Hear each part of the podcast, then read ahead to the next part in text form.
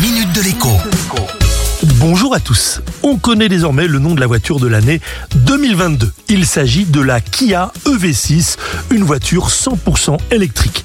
Elle est suivie de près par la Renault Mégane E-Tech, également une voiture électrique. En troisième position, c'est la Hyundai Ioniq 5 qui déboule, une voiture qui se trouve être une cousine germaine de la Kia, car bâtie sur la même plateforme. Une voiture également électrique. En tout, sur les 7 voitures de l'année 2022 primées, une seule, la Peugeot 308 dernière génération, n'est pas électrique. Alors je vous ai dit ici à plusieurs reprises quels étaient les défauts de la voiture électrique. Son prix, malgré les aides, est assez rédhibitoire. Son autonomie, inadaptée aux grands trajets, décourageante.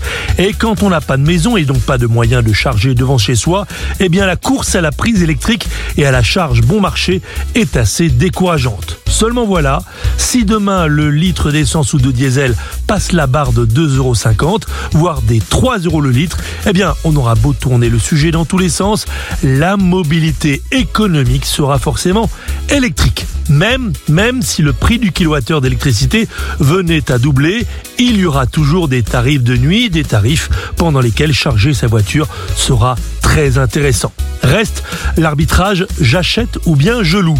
Personnellement, je trouve plus malin d'emprunter pour acheter, mais on ne peut pas toujours le faire, surtout quand on a un crédit immobilier sur le dos.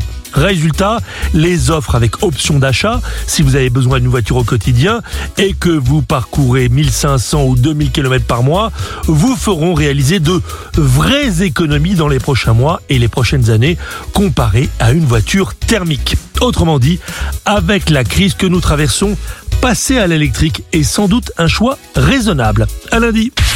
Minute de l'écho avec Jean-Baptiste Giraud sur radioscoop.com et application mobile Radioscoop.